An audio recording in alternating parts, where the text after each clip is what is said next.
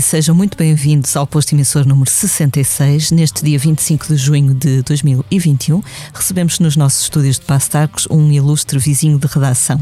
Nascido no Porto na década de 60, estudou comunicação em Lisboa e tornou-se um nome grande do jornalismo feito em Portugal. Mas o seu coração continuou sempre a abraçar outras artes, do cinema à literatura, passando pela música. A poucos dias de voltar aos palcos com o projeto Rouge, recebemos hoje Rodrigo Guedes de Carvalho.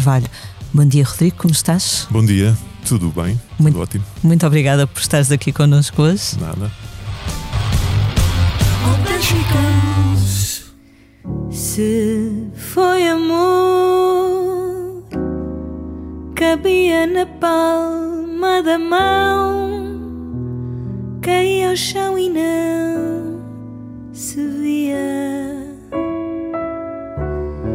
Qualquer ventinho o levava, não foi amor, não foi desenho, foi rascunho, um mês de junho a escaldar. Tu és um homem de mil ofícios, digamos assim, mas o que te traz aqui hoje ao posto emissor é a música. Consegues lembrar-te quando é que a música entrou na tua vida enquanto ouvinte, enquanto amante de música? Esteve sempre presente na casa da tua família? Sim, é, aliás, hum, este percurso é curioso porque a música acaba por ser, uh, aos olhos dos outros, uh, a minha mais recente atividade ou paixão, mas na verdade ela foi a primeira. Ela surgiu muito, muito antes do jornalismo, porque o jornalismo surgiu já na idade adulta, antes da própria escrita que surge na adolescência com mais consistência. E, e, é uma coisa ligada à infância, literalmente ligada à infância. Eu sou, como tu dizes, e bem, nasci na década de 60, mais propriamente em 63, e fui filho único durante muito tempo. Ou seja, não, eu não convivia muito com outras crianças, eu era a única criança da casa. Nessa casa viviam adultos do seu tempo que eh, tinham uma grande paixão eh, pela música que estava a emergir na altura. Isto é igual a dizer que os discos dos Beatles e dos Rolling Stones entraram na, na casa do, dos meus pais e dos meus tios uh, à medida que iam saindo, ou seja, eu ainda sou contemporâneo de os Beatles estarem a, a lançar álbuns. E sim, foi com 5, 6 anos que, que fui introduzido à música. Uh, e ao seu lado uh, absolutamente orgânico e, e, e, selvagem, que desperta em nós uh, sentimentos que nós não, não sabemos porque é que respondemos a esta, esta batida ou àquela melodia, mas que é uma coisa, passo o clichê, que é uma linguagem absolutamente universal uh, e, e, que é muito importante para uma criança que está a descobrir o mundo, está a descobrir visões do mundo, está a descobrir os sons do mundo. Uh, e portanto a música ocupou desde logo para mim uma uma parte muito significativa do, das ligações eh, ao prazer e depois mais tarde a, a, sensação que eu penso que todos os miúdos passam por isso desde os miúdos que querem depois ter o Cristiano Ronaldo de gostar tanto de uma coisa que gostariam também de a fazer mas uh, essa parte ficou adiada na minha vida. Ficou adiada até quando? Não, portanto, não. Em criança tiveste aulas de música? Tiveste... Tive aulas de música. Hum, eu tive o. Eu ia dizer-lhe azar, mas, mas se calhar nem tanto. Eu, eu tive o azar de ter um, uma má professora e, e aprendi desde muito cedo que em tudo na vida nós temos que ter sorte ou azar com os professores ou mestres que vamos tendo hum, ao longo da vida. Uh, é assim, desde logo, com os professores de matemática uh, e é assim também com uh, as pessoas da música. O, o, que é que se passa? Eu tive aulas, tentei aprender a tocar guitarra com 7 ou 8 anos, um, só que a vida no Porto, nesta altura, não, não tinha nada a ver com o que nós vivemos hoje. Não proliferavam escolas em cada esquina, nem havia YouTubes.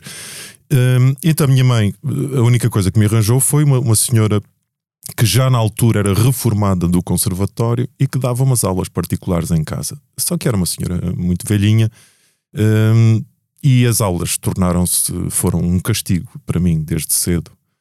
uma enorme dificuldade, só a tentar peças clássicas. e a certa altura desisti. Aquilo estava-se a tornar um castigo. E aquela ideia que eu tinha da música, eu queria era voltar para casa e pegar na guitarra e tocar Beatles e Led Zeppelin. e estava muito longe disso. e a relação com ela foi, foi muito difícil e a certa altura desisti. Quando se desiste de uma coisa com 9 ou 10 anos, hum, temos a vida toda pela frente, não é? Para não interessa, aquilo não tem importância. Eu não sabia que estava de facto a desistir e que se passariam décadas até voltar a pensar uh, em música de forma consistente. O que é curioso que eu guardei uh, uh, dessa altura eu não tenho nenhuma destreza uh, para. Uh, em relação à guitarra, perdi completamente a, a memória muscular, que é, é, é, fatal, não é? Não, quando tentei tocar em adulto já, já não a tinha. Uh, arranho, neste momento, arranho bastante bem coisas em, em piano, no sentido em que digamos, não dá para dar concertos, mas não dá sequer para ir a palco, mas dá para animar um, um, um serão de amigos, como eu costumo dizer. Mas hum, guardei uma coisa que, em que tenho uma, uma, vantagem em relação a muitos músicos profissionais. Eu sei ler música. Guardei dessa, dessas aulas da infância, dessa, dessa dureza uh, da, partitura clássica. Eu sei ler música. É certo que não consigo acompanhar ao mesmo tempo que leio, porque não tenho essa destreza, mas sei. Se, se mostrares uma pauta de música, eu sei o que é que lá está. Uh, e é engraçado como isso me tem sido extremamente útil agora uh, quando ando com curiosidade a ir buscar eh, coisas à net de músicas de que eu gosto eh, para tentar uh, tocar ou interpretar muitas vezes não, não preciso de outras indicações que não seja a pauta musical. Uhum. Fizeste essa pausa então aos 8 ou 9 anos de, de, das aulas com, com a professora uh, e depois voltaste, voltaste por ti de forma autodidata? Eu pensei, quando desisti da guitarra com 10 anos, Uh, eu pensei, pronto, eu tive aqui azar com esta senhora velhinha, eu aqui mais à frente uh, eu volto a pegar na, na guitarra e há de ser já uma guitarra elétrica e não sei o que, não sei o que mais. Só que depois meteram-se outras partes da vida, entre a, a pré-adolescência, que é precisamente a altura em que eu começo a interessar muito pela, pela leitura barra pela escrita, e então a, a, minha paixão artística começa a, a, ficar vocacionada mais para esse mundo que está mais ligado ao silêncio do que a música. E depois mete-se uma adolescência perfeitamente normal, com uma grande atividade física e desportiva, com as festas de garagem, com as, as miúdas e, e pronto. E a partir daí eu distraí-me e a música ficou para, para segundo plano. Entretanto, com 17 anos, venho para Lisboa para, para vir para a faculdade, onde vêm mais amigos e amigas novas e noitadas e não sei o quê. E, e depois vem o primeiro emprego e vem o primeiro filho, e, nunca, e a verdade é que nunca mais peguei na guitarra. Eu redescubro. Uh, sempre continuei sempre a ouvir música embora muita da música que, que eu continuei a ouvir uh, está muito ligada à minha adolescência, só que a intenção de tocar não estava lá. Eu redescubro isso quando uh, tenho um filho que, ao crescer, eu percebo que quer ser músico, que queria ser uh, baterista e tentou ser baterista e ainda tenta ser baterista. e então dei por mim a conversar com ele sobre música. Uh, tentando descobrir se, se aquilo era uma paixão passageira, se, aquele discurso normal dos pais de uh, pois, mas tens que arranjar um emprego uh, mais, uh, mais sólido, mais confortável, porque a música não sei o quê. Penso que todas as pessoas que foram músicas ouviram isso dos pais e eu, apesar de ser um pai jovem e moderno, também fiz o mesmo discurso. Mas o que é curioso é que foi ao conversar com o meu filho que eu percebi que tinha isso mal resolvido em mim que, que, que, era uma coisa da qual eu ainda não me tinha despedido. E então uh, resolvi uh, atacá-la. Há pouco falavas da, do prazer orgânico, por assim dizer, que a música dá. Uh, por comparação com os teus outros prazeres, as tuas uh, outras paixões, uh, é, é, o que distingue? É essa coisa meio visceral, mais física, talvez? É. a, a, música é literalmente uma linguagem universal tu tocas um, um Lá menor E, e, isso toca ou não toca as pessoas em qualquer parte do mundo, estejam na Suazilândia ou estejam na, na Finlândia. Na, na, escrita já não é bem assim, eh, porque temos eh, desde logo a, a barreira linguística, que é a maior de, das barreiras que existe, eh, porque isso faz com que, por exemplo, eu, por melhor pivô que seja, não conseguirei nunca ir para Espanha ou para os Estados Unidos com o mesmo, a mesma projeção que tenho cá. Há na música algo que eu associo também à escrita, que é há um, um imediatismo. Eu, quando abro um livro e começo a lê-lo, não, não tem que ser necessariamente no, no, no início do livro. Uh, eu começo logo a perceber se aquele livro é para mim. Repara que eu não estou a dizer se o livro é bom ou mau, são coisas diferentes. Se aquele livro é para mim, se eu vou querer ler aquele livro, se ele uh, bate nas minhas zonas de interesse e de prazer. Se isto acontece com a leitura, com a música, para mim é muito mais imediato. Muito mais. Uh, eu estou uh, a trocar Uh, canais de, de rádio, estou a sintonizar estações de rádio e assim que ouço uma coisa que, que me toca aqui num nervo qualquer, uh, eu fico ali a ouvir. É uma coisa, a música tem algo de uma mão que agarra, agarra no, no ou, ou não, ou não agarra nada.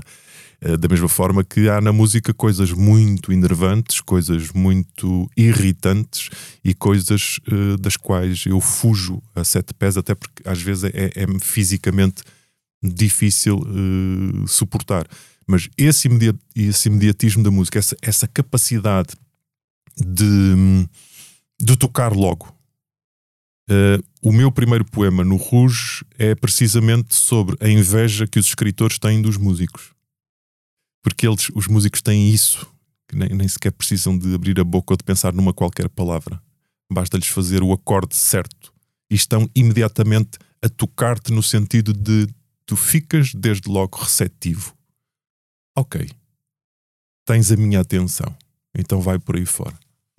E há, há, também uma certa portabilidade, digamos assim. Outro dia entrevistei o Moby para o Expresso e ele dizia: Os meus uh, filmes favoritos se calhar vi-os duas ou três vezes. Os meus livros favoritos, se calhar leio duas ou três vezes. As minhas canções favoritas eu vou ouvir milhares de vezes ao longo da vida. E basta ouvir dois segundos para ter aquela reação muito. Pois, mas isso também tem a ver com, com, com a própria duração, já nem é durabilidade, é duração Exato. das coisas. Uma, uma canção tem, regra geral, 3 minutos, 3 minutos e meio. Portanto, é, é natural que a ouçamos uh, mais vezes do que vemos, mas por exemplo, aí não concordo. Há, há, poemas aos quais eu regresso muito, muitas vezes e, e, romances também, mas pronto, mas eu sou um leitor uh, compulsivo. Mas sim, a música tem essa enorme vantagem. A música, aqui estamos a, a falar da, da, do formato canção, não é? Que, é o, que é o formato mais utilizado e mais ouvido. Uh, mas sim, é natural que uma pessoa ouça milhares de vezes três minutos. Isso não é, qual foi a canção que ouviste mais vezes? Consegues localizar? Ah, não. isso, coisas de. A maior ou a pior, ou as listas, eu sou, sou péssimo uh, nisso. Uh, posso dizer-te que hum, quando percebi que não que não ia conseguir tocar guitarra, que já não ia conseguir recuperar essa destreza e me virei para o piano numa coincidência extraordinária, porque tinha um piano em casa. Eu tinha um piano em casa há anos, porque a minha filha, a certa altura, como qualquer criança, quis uh, aprender a falar francês e tocar piano, não é? Então lá se comprou um piano para, para estar em casa, onde ela tocou muito poucas vezes e ficou para lá abandonado. E um dia, literalmente, olhei para ele como se nunca o tivesse visto. Uh, a minha mulher estava a trabalhar, eu estava sozinho em casa, lembro perfeitamente, a ver um jogo qualquer da, da Premier League sem nada para fazer, e olhei para o piano e disse: O piano, tem piada. Nunca me passou pela cabeça. Estava tão preocupado com aquela coisa da guitarra, vais conseguir, não vais conseguir, ai meu Deus, que nunca olhei para o piano. Então sentei-me ao piano e fiz uma coisa muito intuitiva que foi. Eu sabia, comecei a, a teoria toda, sabia uh, quais eram as, as notas, por exemplo, das, das cordas soltas da, da guitarra. O Mi, La, Ré, Sol, Si, Mi. que são as cordas abertas. Então fui à procura dessas notas no piano. Onde é que está o Mi? Ah, ok, está aqui. Então, e a partir daí é que a teoria me ajudou imenso. Porque quando eu percebo, ok, se o Mi está aqui, a relação em relação ao Lá vai ser de, destas, uh, deste, deste intervalo e, e lá estava o Lá. Então percebi, ok, então agora vou à procura do, das notas e dos acordes e comecei a, a, a martelar o piano, na verdade. Uh, tudo isto para te dizer, a primeira coisa, quando eu começo a martelar o piano e a conseguir tirar de lá acordes, que me passou pela cabeça foi eu tenho que tocar o Let It Be. Porque o Let It Be foi, foi das, das canções mais importantes para mim na, na minha infância. Para já, porque tem aquela, aquela carga de cavalaria que é quando começa, entra-me dentro do peito, de uma forma brutal, ao meu ouvido musical. Depois tem uma coisa uh, que para mim foi muito importante na altura. É a primeira grande pianada dos, do, dos Beatles, do Paul McCartney, embora já houvesse partes de piano, mas era assim uma coisa mais vaudeville, uh, mais ragtime que o McCartney brincava em algumas músicas, mas assim, uma música assente no piano, para mim é o Let It Be. E depois o Let It Be está e ficará para sempre ligado ao fim dos Beatles. E portanto é uma canção que já soa um, a despedida. E portanto, assim que olhei para o piano, disse: a primeira coisa que eu vou, que eu tenho que, que fazer no piano é tocar o Let It Be. E, e, assim foi. Foi por aí que comecei. Ainda por cima, como Let It Be é, é, uma, é uma canção standard da, da pop ou do rock, porque é uma canção de quatro acordes. É uma, é, uma, é uma dança entre quatro acordes que são sempre os mesmos, variações sobre esses quatro acordes. Uh, é uma ótima uh, canção para se começar a, a, sentir o ritmo, a fluidez que se consegue uh, ao piano. E, e, assim foi, foi, foi Let It Be. E a primeira canção que escreveste, lembras de qual foi? Foi ao piano também? Uh, a primeira canção que escrevi foi ao piano. As, as, primeiras coisas que eu fiz quando comecei a tocar piano foi chamar dois amigos meus que esses sim tocam guitarra, embora não, não de forma uh, muito, muito profissional, mas uh, safam-se bastante bem na guitarra e resolvemos fazer uma espécie de um trio de velhotes que, que se junta para, uh, para tocar tocar músicas. Eles não faziam a mínima ideia que eu, que eu entretanto, tinha começado a, a, tocar piano ou a arranhar o piano, ficaram muito contentes e fomos fazendo umas sessões. E, obviamente, o que é que se faz nessas sessões? Começa-se pelos covers das músicas que nós gostamos. Então, estivemos ali a bater os Led Zeppelin, os Beatles, os Stones, os, os R.E.M., whatever, eh, os covers. E não me tinha passado pela cabeça uh, compor uh, nenhuma música porque achava que isso era uma coisa extremamente complicada e uh, que requeria uma, uma, qualquer perfeição técnica que me, que me escapava. Rapidamente percebi que, que não. Por exemplo, uma, de, uma das coisas mais engraçadas do, sobre o John Lennon é que o Lennon, do ponto de vista instrumental, do ponto de vista da destreza instrumental, era bastante limitado. Era um tipo que tocava, ele tocava guitarra ritmo, depois arranhou no piano algumas coisas, mas era um tipo muito limitado. Uh, o que ele tinha era extraordinárias ideias para canções. E então eu comecei a pensar que, de facto, uh, isto parte de ter uma boa ideia para a canção e depois tentar materializá-la. E essa ideia para a canção, necessariamente, tal como aconteceu com todos os grandes compositores, começa dentro da cabeça. Começa, nós começamos a ouvir uh, aquela música dentro da cabeça e depois é uma, tenta, uma, uma questão de a tentar materializar. Desde logo, ao compor a primeira canção, a minha ponte com a minha escrita está feita neste sentido.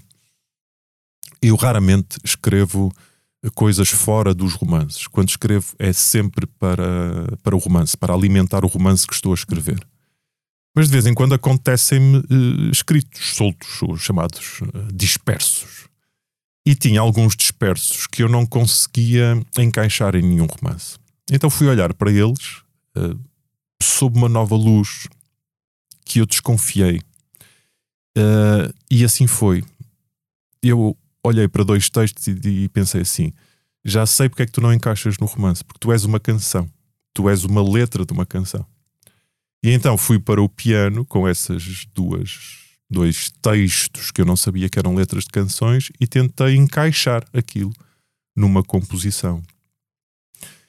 E, e assim saiu. Uh, e, obviamente que eu a compor uh, sou, como qualquer artista, sou o resultado do, do enorme caldeirão de, de referências e de sonoridades que tenho uh, dentro de mim. Portanto, os meus amigos dizem que algumas coisas que, que que eu, que eu componho, uh, nota-se perfeitamente que é quem cresceu a ouvir Sérgio Godinho, por exemplo, ou José Mário Branco, uh, ou Fausto. Uh, e portanto é natural que, que, que, essa, essa influência esteja lá quando, porque nós no fundo o que é que queremos fazer? Queremos criar coisas que estejam ligadas àquilo que nós gostamos, não é? Queremos escrever o livro que nós gostaríamos de ler e, também queremos escrever a canção que gostaríamos de, de ouvir.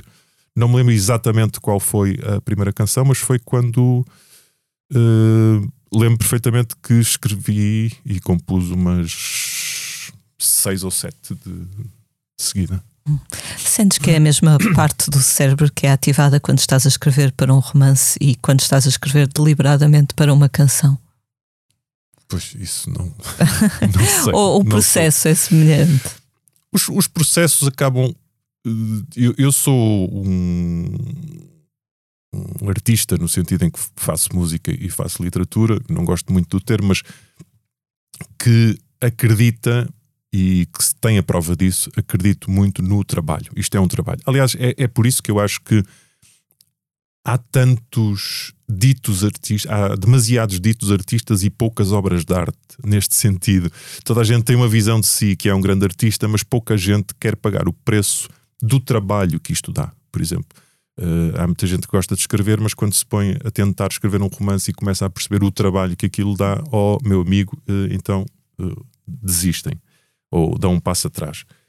E, e portanto eu acredito no trabalho e sei que é um trabalho, sei que é um trabalho. Há uma coisa, há uma enorme vantagem que eu tenho a escrever. Eu sei exatamente para o que é que estou a escrever, ou seja, quando eu estou a escrever no romance, sei que posso escrever de, de determinada forma. Antes disso, tive também a experiência de escrever argumentos de cinema e sei que escrever um argumento de cinema não é escrever um romance, pede outro tipo de linguagem. E quando avanço para uma letra de uma canção, eu sei perfeitamente que a letra da canção tem que servir um propósito. Ela tem que encaixar na canção. Não interessa se começa pela letra ou se começa pela melodia, já me aconteceu as duas coisas, mas elas têm que casar, elas têm que encaixar. E, portanto, nesse sentido, há toda uma, uma lógica que não tem necessariamente a ver com, com o romance de, de todo. Romances, eh, argumentos, canções, há alguma linguagem que ainda não tenhas experimentado e gostasses de tentar? Não, disseste três coisas, mas no fundo, para mim, na minha cabeça, elas estão todas ligadas à mesma base, que é a escrita. E a isso eu poderia juntar o jornalismo. Eu, quando faço formação de, de, de novos jornalistas, ou estagiários, mais ou menos oficial, recordo-lhes sempre, mesmo nós que trabalhamos em televisão, a nossa base é a escrita. Aliás, a nossa base é falar bem o português. Eh, eu acho inadmissível que eh, haja jornalistas que reiteradamente cometem erros de português. Mas pronto, isso é outra história. Mas a, a nossa língua e a forma de escrever é a base do, do, do nosso trabalho. Mesmo, eu costumo dizer, tu para improvisares bem um, num direto, tu tens que escrever bem para que essa lógica de discurso esteja sempre presente no teu cérebro. Se tu te habituas a escrever mal, também não vais falar bem, isso te garanto. Mas no meu caso, se tu reparares, está tudo ligado a esse ato da, da escrita. Só que ele vai para destinatários diferentes, vai para receptáculos uh, diferentes. É por isso que, que eu acho que há coisas que hum, ficam bem numa canção uh, e outras que não ficam. inclusivamente palavras. Eu às vezes estou, estou a ouvir coisas que a minha primeira reação é logo: pá, não, essa palavra é feia, não uses essa palavra, isso não pertence à canção, ou essa métrica está mal construída. E no, no, no romance isso não tem, não tem qualquer problema. Embora eu acho que romance, um bom romance, e eu vejo isso como leitor, um bom romance tem uma certa musicalidade. Era o que eu estava a pensar, não é? As frases também têm que ter Sim. uma certa harmonia. Como é óbvio, e tem uma certa musicalidade. Nós estamos a ouvir, se o autor for bom, ele está a dar-nos um ritmo, ele está a dizer-nos como é que quer que, que o livro seja lido, é? através da sua cadência. É? Sim, uma, uma ideia de equilíbrio. Às vezes estou a escrever e também escrever, pronto, jornalisticamente. Sim. E às vezes só mudar uma palavra de sítio, às vezes não, ok, já ficou mais equilibrado, não, não é? Fundamental mudar uma palavra, pôr, pôr uma vírgula, não pôr uma vírgula, quebrar a linha, não quebrar a linha, é absolutamente fundamental. É? Essa paixão pela escrita, tu disseste que, que surgiu ou começou a, a crescer uh, mais durante a tua adolescência, a literatura e escrita. Um, que prazer é que tu retiravas? Era uma questão de, de, expressão artística, de expressão individual dos teus sentimentos, uma coisa de introvertido, não sei.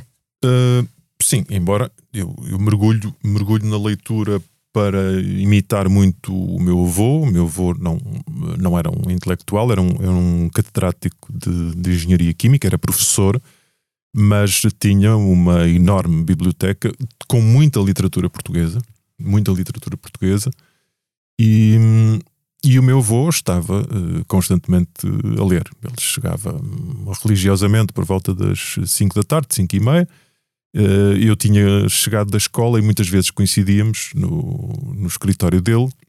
Uh, uma relação muito silenciosa entre nós, mas pacificamente silenciosa. E eu muitas vezes via o meu avô ler e comecei a ler.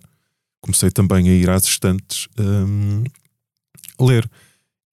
E, aí sim, é quando eu começo a ler que, que me apercebo de que o livro, que no fundo são eh, palavras escritas em cima de um papel branco, um livro mexe connosco cá dentro, mexe com sentimentos.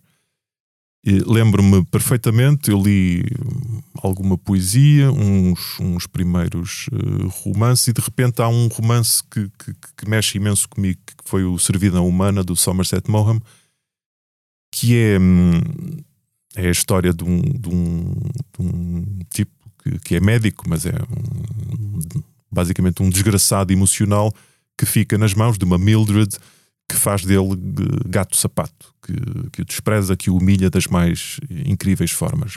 E então eu dou comigo a ler e a sentir asco e ódio por essa Mildred, que é uma pessoa que não existe.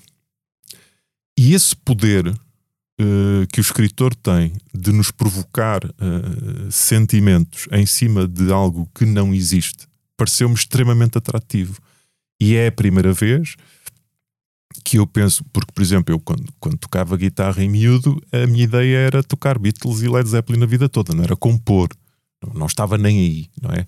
Na escrita, a primeira vez que eu, quando eu sou engolido pelo servidão humana do Somerset Maugham, assalta-me uh, uh, aquela certeza de eu quero fazer isto.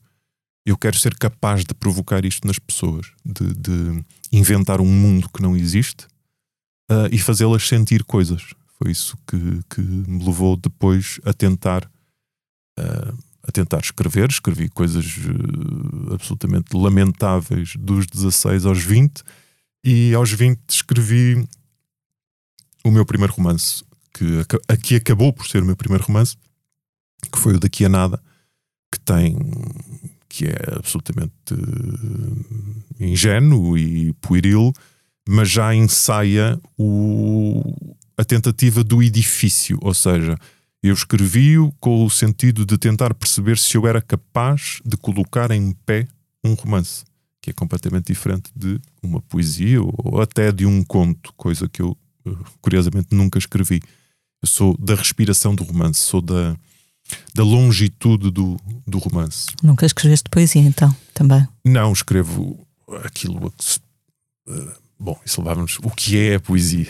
Uh, sim, escrevo, escrevo poesia, não tenho, não tenho medo de o dizer, mas, mas, mas nunca escrevi poesia para ser uh, publicada, dizendo, ah, agora o Rodrigues Carvalho vai lançar um livro de poemas. Não.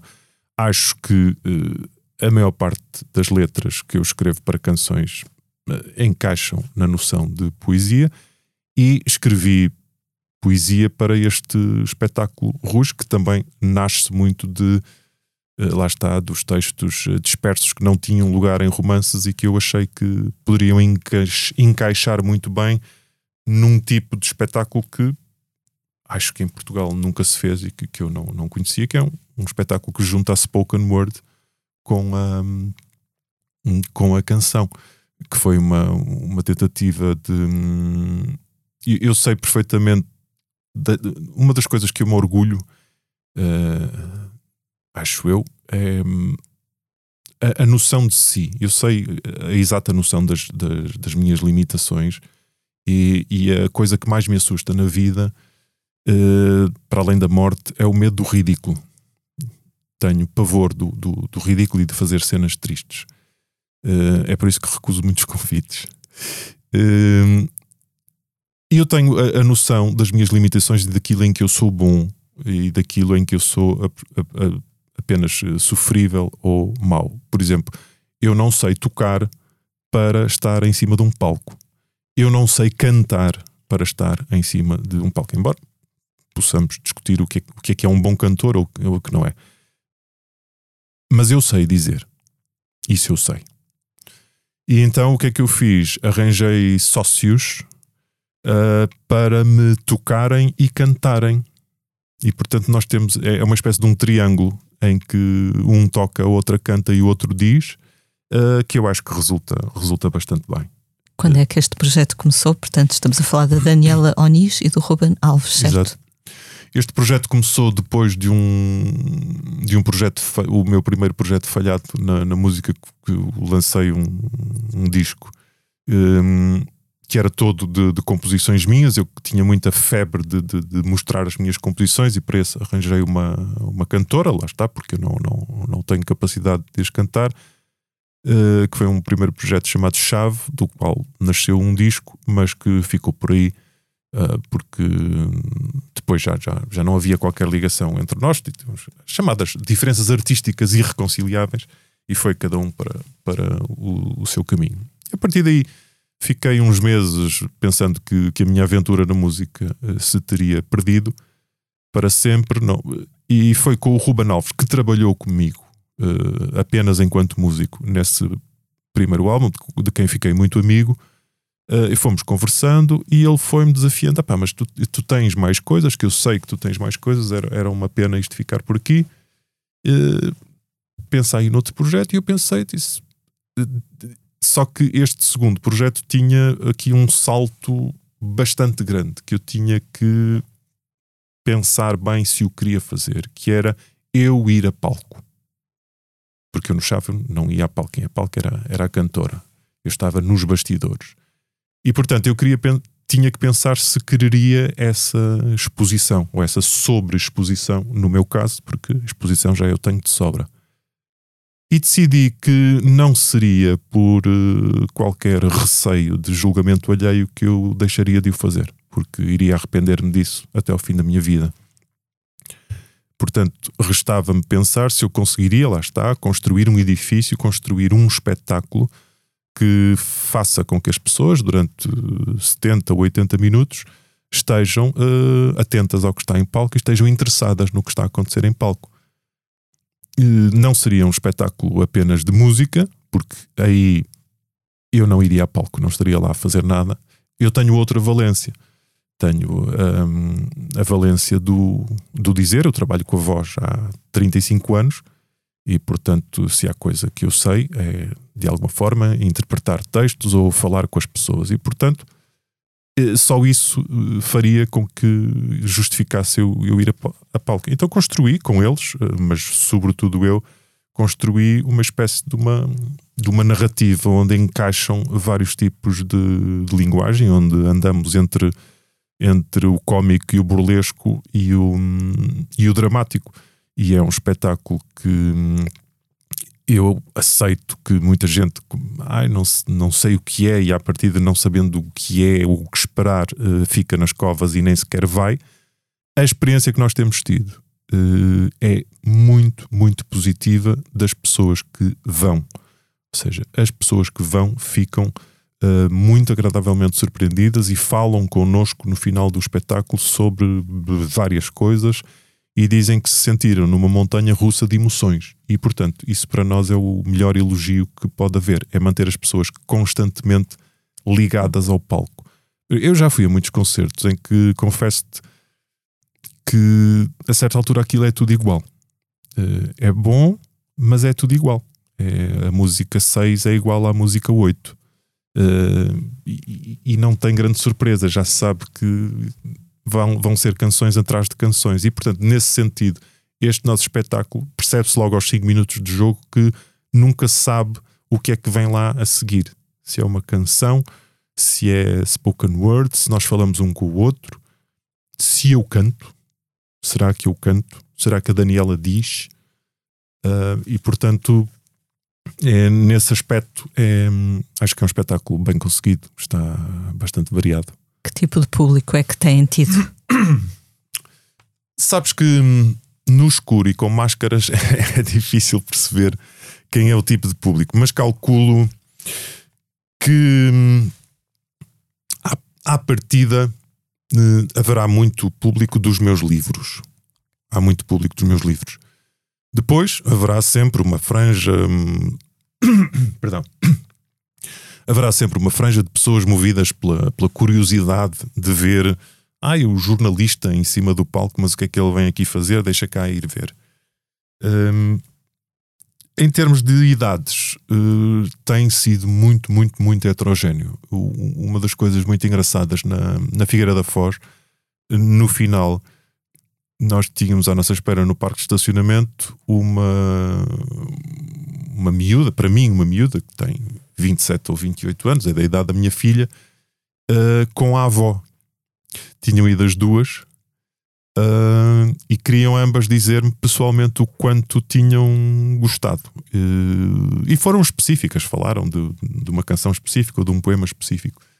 E portanto, essa, essa capacidade de atingir várias pessoas ou de chegar a várias pessoas, nós temos-la temos sentido e temos notado, mas sentimos isso. Há algumas pessoas que nós vamos conseguindo monitorizar, porque estamos em cima do palco e vamos olhando para elas.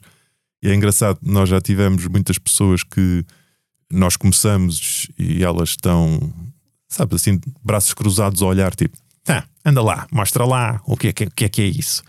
E depois, ao, ao longo do, do espetáculo, vão vão desfrutando, vão relaxando e vão, vão sorrindo ou vão, vão se emocionando e vão ficando, digamos, rendidas ao, ao, ao espetáculo. Portanto, não temos, uh, confesso, não temos, ainda não esgotámos nenhuma, nenhuma sala, mas penso que isso tem a ver com, com o facto de ser um, um, conceito novo, as pessoas não sabem, ok, poemas e canções, mas isto é o quê? Uh, se calhar nunca será uma coisa de grande público, não é?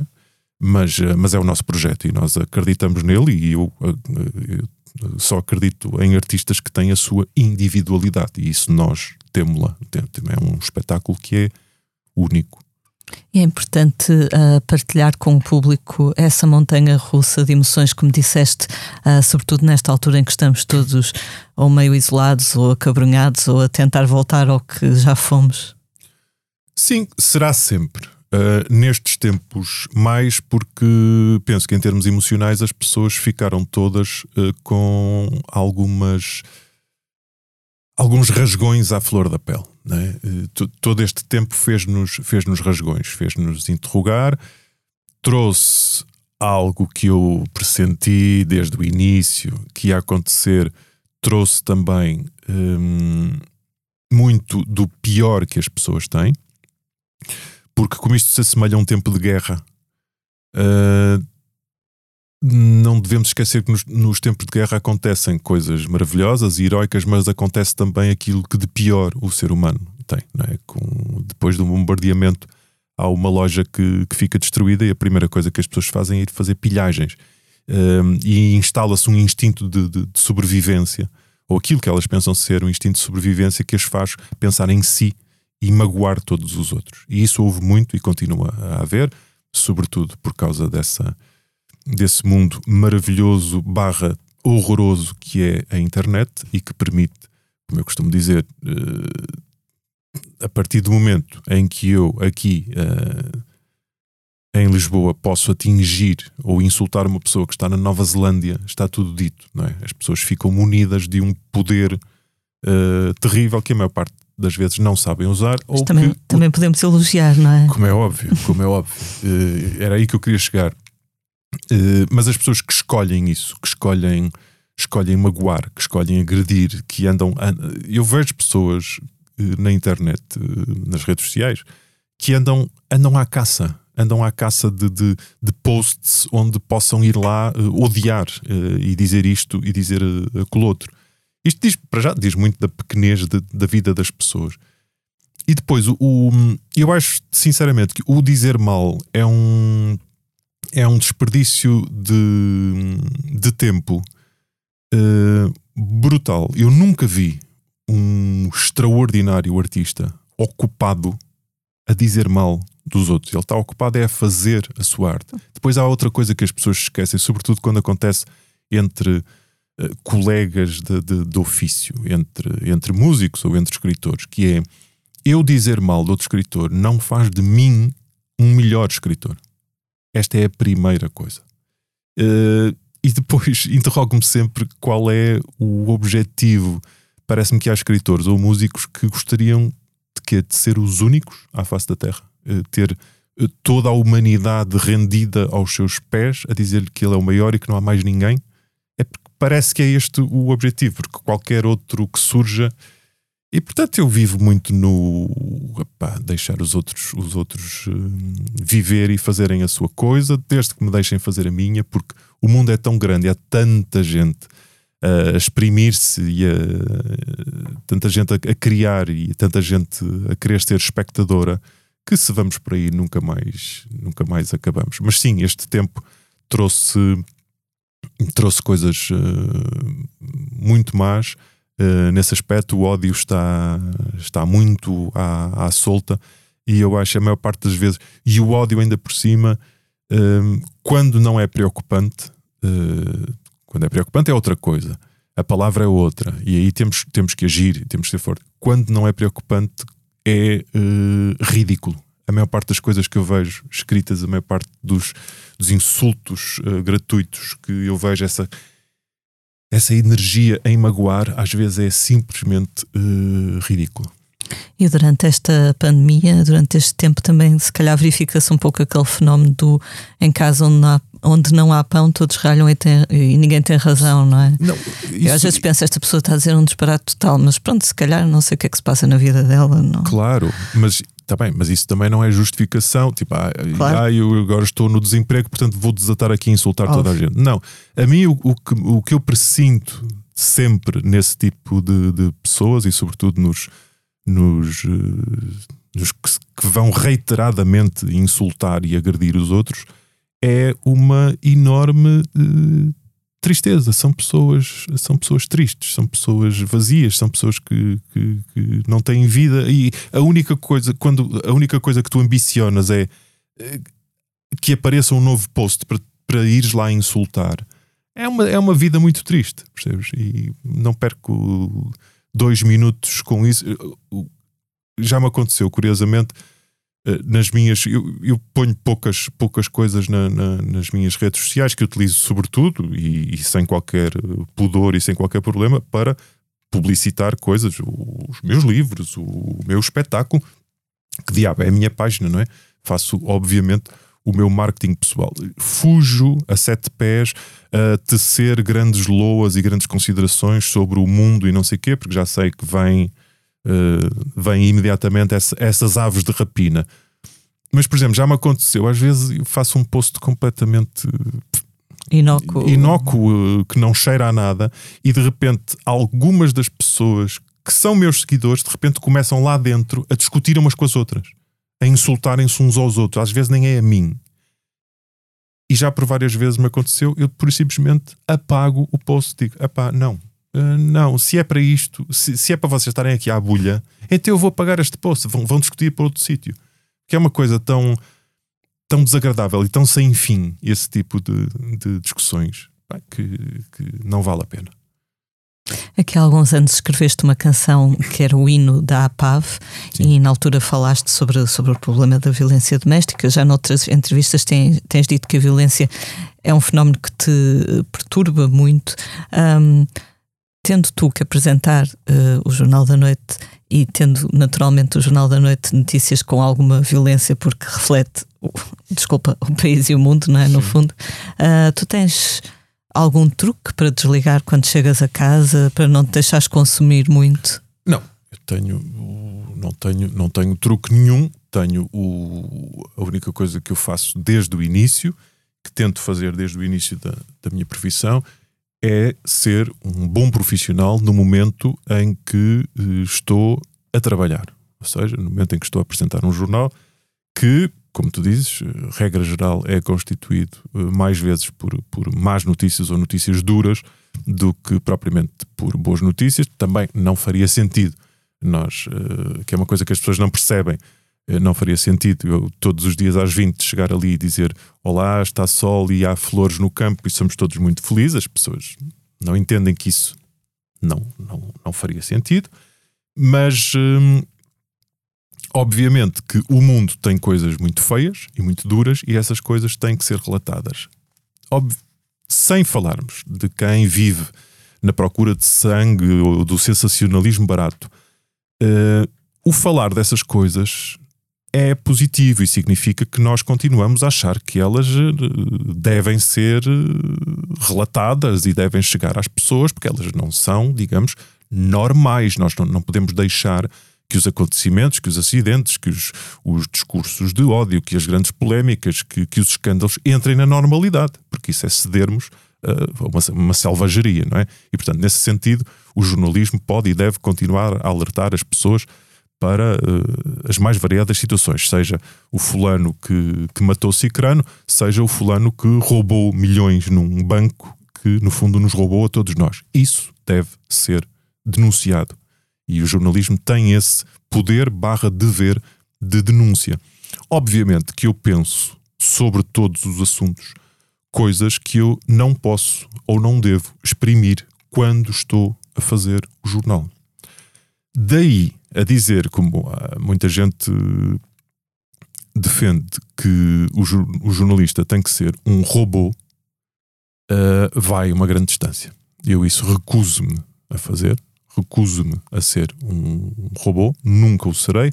No dia que a minha empresa, aquela, a única à qual eu devo qualquer coisa, que é a SIC neste caso, achar que eu estou a passar algumas uh, linhas e que tenho que cessar a minha atividade, então digam-no. Até lá eu continuarei a ser o pivô, o jornalista que sou. E o jornalista que sou é, e acho que nenhuma, nenhuma independência jornalística uh, é posta aqui em causa, é dizer que eu sou contra a violência doméstica. Eu sou contra as pessoas que maltratam animais. Eu sou uh, contra a declaração de neutralidade do nosso Ministro dos Negócios Estrangeiros numa matéria que para mim não tem a ver com política, tem a ver com direitos humanos. E sobre direitos humanos, sobre as coisas mais básicas da nossa humanidade, eu terei sempre uma opinião forte e vigorosa. As pessoas que veem os jornais é que julgarão se querem ver as notícias feitas por mim ou não. E eu disso não abdico, mas pelo menos as pessoas sabem de mim o que é que esperam não nunca ninguém me ouvirá falar ou mostrar qualquer tipo de preferência política, política partidária, partidária. Nunca ninguém me ouvirá falar de nenhuma nenhuma preferência clubística, que são as duas coisas que movem as pessoas, as religiões, que é o futebol e a política, mas em matérias onde está em causa hum, a nossa humanidade, isso aí não, não, não hesito nem um segundo. Eu gosto de me olhar ao espelho e quero saber, uh, um dia que eu desaparecer, um dia que eu morrer, que em alguns momentos estive do lado certo da, da história. Isso interessa-me deixar às pessoas uh, dizer-lhes que eu sou assim e depois elas decidirão. De forma honesta e transparente, não é? Completamente. Não, o que eu digo às pessoas é: eu sou de facto um. Eu sou um jornalista tão independente que eu não tenho. Eu acho que nunca falei com assessores de políticos na vida, não tenho os telefones deles, nem eles o meu. Uh, eu sou a pessoa mais desligada, desligada no bom sentido, de tudo o que me rodeia, porque não quero qualquer tipo de contaminação. Eu faço o meu trabalho, vou para casa, onde estou com a minha família e com os meus amigos íntimos. Não tenho círculos ligados uh, a qualquer tipo de, de, de, poder ou corporation. Nada, zero. Quem me conhece sabe que é assim. Uh, muitas vezes uh, até falo com outros jornalistas dizendo pá, não devias falar tanto com essa fonte, não é preciso falar todos os dias, daqui a um bocado estão a beber copos juntos, isso é um terreno perigoso. Uh, e portanto eu estou completamente desligado de tudo, e essa é a minha força. Por isso é que quando eu exprimo uma opinião, uma opinião, seja ela dizer não, não sou neutro nesta questão de, de da Hungria eu sei de onde é que ela vem. Sei que vem do, do, do, da minha forma de estar e que não está contaminada ou conspurcada por mais nada que não seja eu não vou ficar calado perante isto. Como não vou ficar calado se estiver na rua e vir um homem bater uma mulher ou vir um miúdo maltratar um gato, eu não vou ficar quieto nem calado. E à luz do que as pessoas eh, preconizam sobre os jornalistas, se calhar eu também não me devia meter. Ora, não. Eu não sou um autómato, eu sou um cidadão que tem como profissão o jornalismo, que é uma coisa completamente diferente. Já há demasiadas máquinas nas nossas, nas nossas vidas, não é? Acho. Este último ano, só mesmo para terminarmos esta primeira parte da entrevista, este último ano em termos noticiosos foi o mais duro que tiveste? Foi. Uh, este último, o digamos último, a pandemia, e um, sim, sim. isto já está, meu Deus, já está a entrar numa zona de uma paciência terrível. Uh, sim, desde, desde o início da, da, da, pandemia, que foi, foi um ano terrível, porque foi conjugar uma coisa que é interessante, mas é muito difícil, que é a novidade total. Nenhum de nós tinha vivido isto. E, portanto, nenhum jornalista, nenhum pivô de jornal tinha vivido uma pandemia. Ora, como é que eu atuo perante isto? Que tom é que eu uso? Que postura é que eu tenho perante o que está a acontecer. Isso foi um desafio. Eu fiz a minha postura, foi intuitivo. A partir daí, as pessoas gostam, não gostam, não interessa. Foi muito duro e continua a ser muito duro, porque eu todos os dias uh, chego ali, então nesta fase, uh, o que me apetece, sempre que digo, bom, vejamos os números uh, da pandemia hoje em Portugal, o que me apetece dizer é, pá, porra para isto tudo, pá. Isto já acabava. Pelo amor de Deus, vamos acabar com isto. Já chega. Era o que me apetece dizer. Um, porque há, sobretudo, um cansaço enorme de gerir um, a postura profissional que eu tenho que ter, não é? Está ali, um pouco. E o facto de eu ser também um cidadão, de eu ser também um, um homem, de ter família, de ser também afetado por todas por todas estas, uh, estas medidas e os, os, os, avanços e recuos, e portanto estou a viver isto como qualquer pessoa com grande carrossel de emoções a nível pessoal e familiar. Um, e depois, às oito, tenho que fazer ali representar um, um outro papel, em que ali já não sou só eu, não é? Ali sou o representante de uma redação que, por sua vez, é representante de uma empresa. Portanto, eu não me posso nunca esquecer disso. É? Por mais individualidade que tenha, por mais carisma pessoal que tenha, eu estou ao serviço de, de uma empresa. E, portanto, às vezes há dias em que, que esse equilíbrio se torna mais difícil, mas que tenho que aguentar.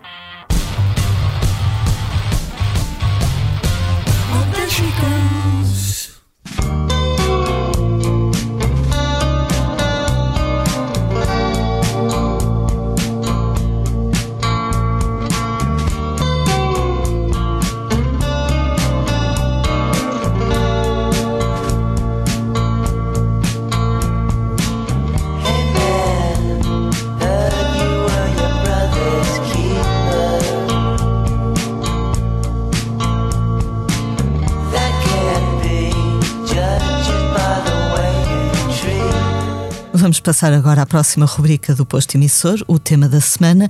E esta semana, mais uma vez, esteve na Berlinda a situação dos concertos em Portugal, com o desconfinamento a dar passos atrás, nomeadamente na zona de Lisboa. Os concertos ainda são permitidos, ainda que tenham que terminar antes das 22h30. Já os grandes festivais têm sido cancelados um a um. Esta semana foi a vez do, da organização do Vodafone Paredes de Cor a anunciar que este ano não há música para ninguém. De momento, o, grande, o único grande festival que continua agendado para este verão em Portugal é o Mel Sudoeste na Zambujeira do Mar, no início de agosto. Esta tendência prende-se naturalmente com os números da pandemia, que não estão a diminuir, e não é uma tendência exclusiva de Portugal. Em Inglaterra, os promotores estavam inicialmente muito otimistas quanto, quanto ao regresso dos festivais este ano, mas a cautela do governo de Boris Johnson, que decidiu adiar o desconfinamento mais umas semanas, fez com que vários festivais também tivessem de ser cancelados. A BBC sobre isto, diz que a época dos festivais britânicos se desmoronou em câmara lenta.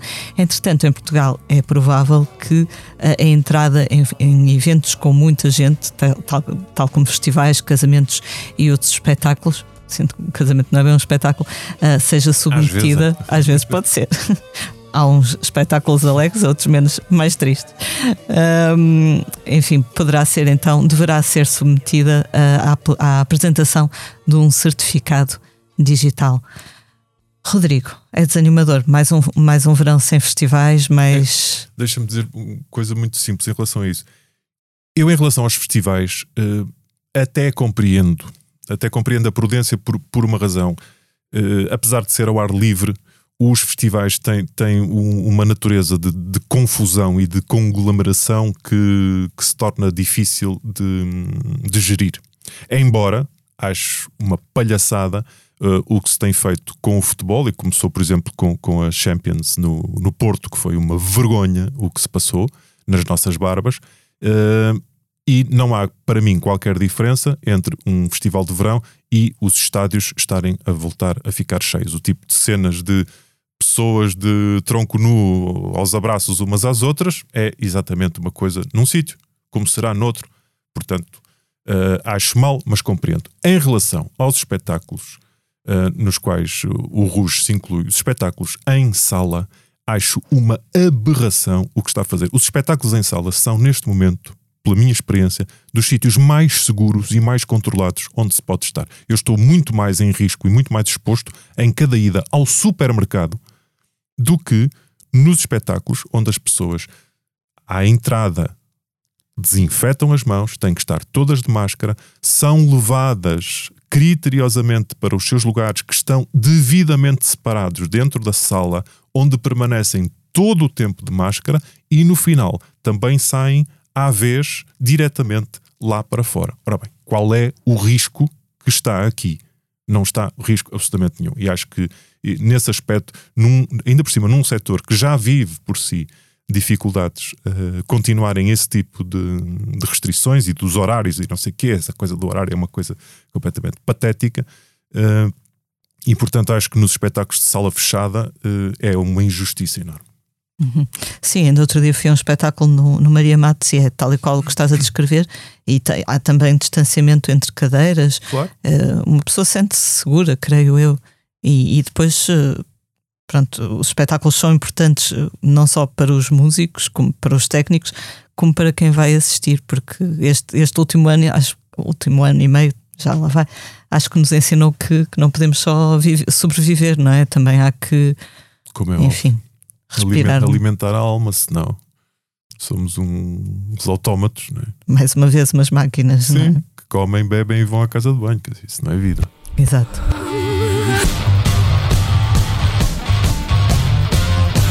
she goes.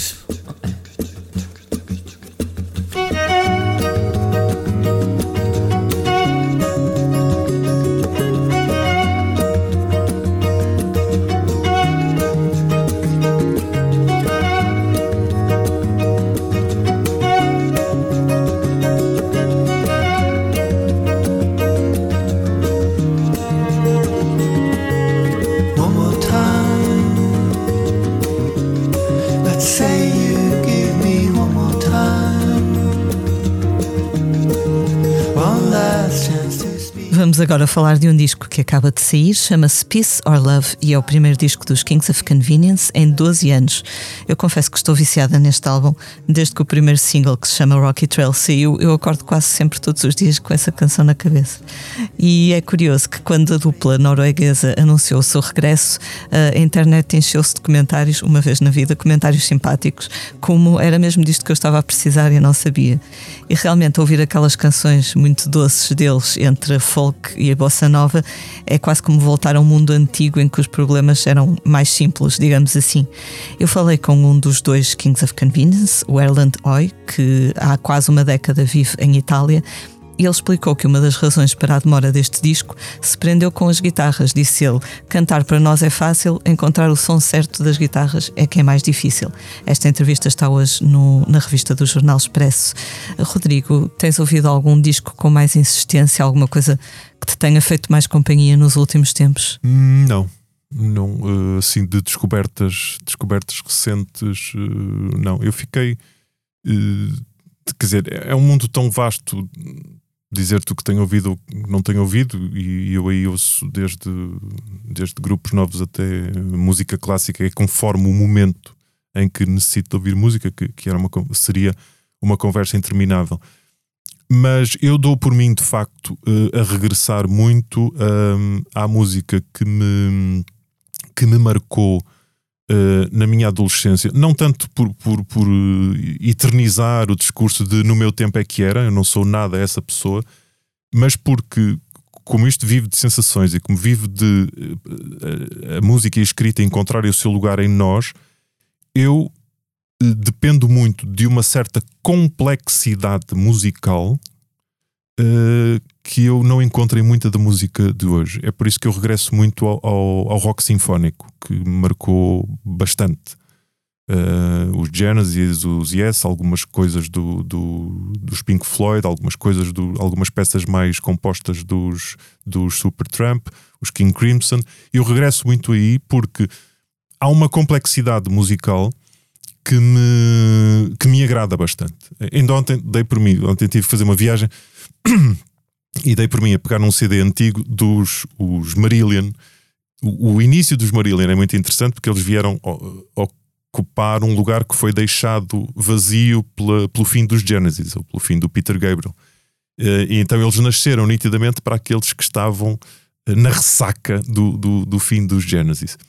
E pronto, e os Marillion têm eh, algum, como se costuma dizer ali, algum azeite, tem algum fio de azeite no início mas também tem uma complexidade musical que é, é uma coisa muito curiosa que está, olha, está mais próxima da, das grandes peças uh, clássicas do que muita da música que, que, se faz atualmente, que anda ali, volta dos, dos, três acordes e dos quatro acordes e de variações sobre isso, e às vezes é, é um, é um tipo de alimentação que me, que me diz muito pouco. Às vezes preciso dessa, da mesma forma como na escrita também gosto, às vezes, de, de, de escritores mais desafiantes. Hum.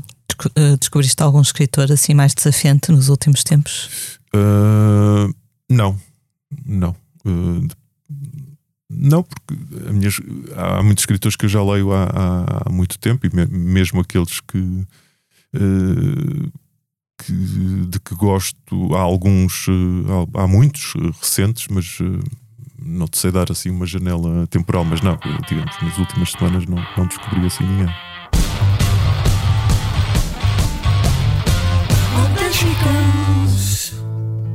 Já nem sei porque guardei para mim. Talvez porque me soava tonto. Dito ali ao espelho, enfim, ficava assim, sabendo a pouco nas palavras que pensei para ti. Nunca achava nada novo e por nada achar senti que um dia sim. Vamos falar agora dos concertos que vamos poder ver na próxima semana. Essa, esta sexta e sábado, 25 e 26 de junho, Andrea Bocelli dá dois grandes concertos, possivelmente os primeiros grandes concertos desde o início da pandemia em Portugal. Os espetáculos acontecem no estádio Cidade de Coimbra, com participação especial de Marisa e terão capacidade para 13 mil pessoas cada, portanto, sensivelmente metade do estádio. Este sábado começa também no terraço do Capitólio, em Lisboa, o evento Lusco Fusco, com concertos ao final da tarde, aproveitando que os dias uh, já estão mais longos. O primeiro a tocar no terraço é António Zambujo, a 26 de junho, segue-se Matai, a 27. Já em julho teremos Gisela João, no dia 3, Tiago Nacarato, a 4 e muitos mais daí em diante. O teu projeto Rouge toca, se não estou em erro, no dia 30 de junho na Sertã. É, vai ser hum, ao ar livre. Estou, estou curioso para ver como é que resulta ao ar livre. A, a parte, a parte da canção é, é, mais normal, as partes mais declamadas vão ser um, se calhar, um certo desafio, mas vamos lá ver. Depois, no dia 3 de julho, Teatro Sá da Bandeira no, dia 3 Porto. de julho, uma grande aposta nossa, que gostaríamos de ter uma casa composta, até porque para mim vai ser um concerto emocionante, não é? que é um regresso a casa de uma forma que eu nunca julguei possível na última década, que é em cima de, de um palco. É um, e gostava de ter uma sala composta para partilhar algumas memórias com, uh, com as pessoas que vão estar na plateia, que muitas delas uh, eu conhecerei certamente. Voltas ao Porto com frequência? Não com a frequência que, que desejaria, mas sim, toda a minha família, à exceção do meu irmão, toda a minha família permaneceu no Porto e vive no Porto.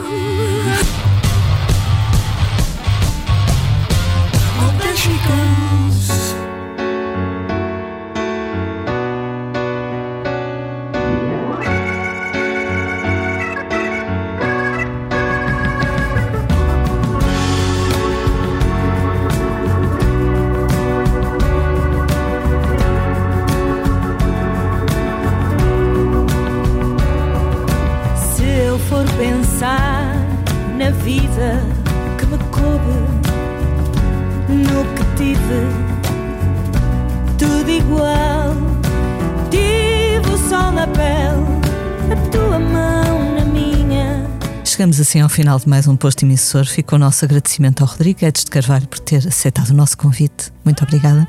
Obrigado. Eu sou a Lia Pereira. Os temas de abertura e conclusão são da autoria de Legendary Tigerman e a edição multimédia esteve a cargo de João Luís Amorim.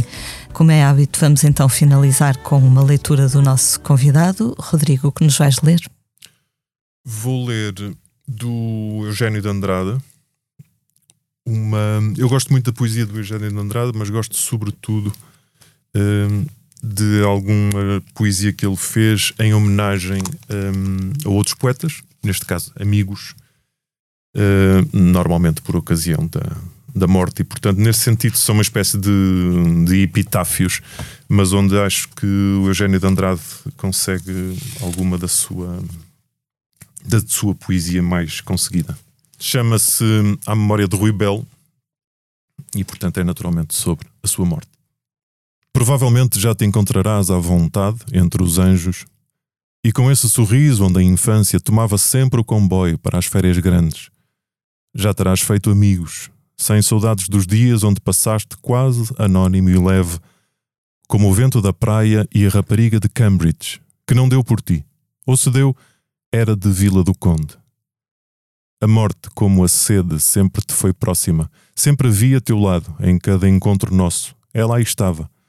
Um pouco distraída, é certo, mas estava. Como estava o mar e a alegria ou a chuva nos versos da tua juventude. Só não esperava vê-la tão cedo, assim, na quarta página de um jornal trazido pelo vento, nesse agosto de Caldelas, no calor do meio-dia, jornal onde em primeira página também vinha a promoção de um militar a general.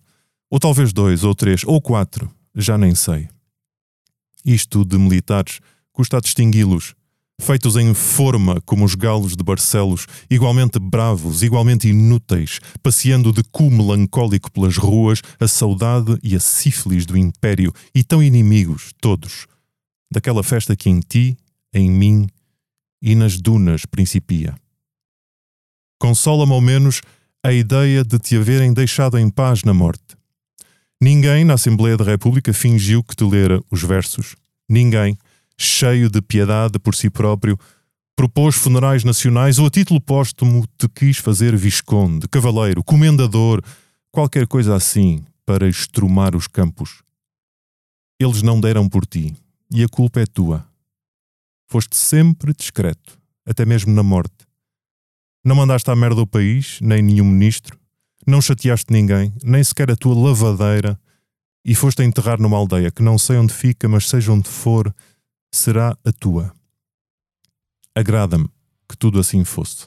E agora que começaste a fazer corpo com a terra, a única evidência é crescer para o sol.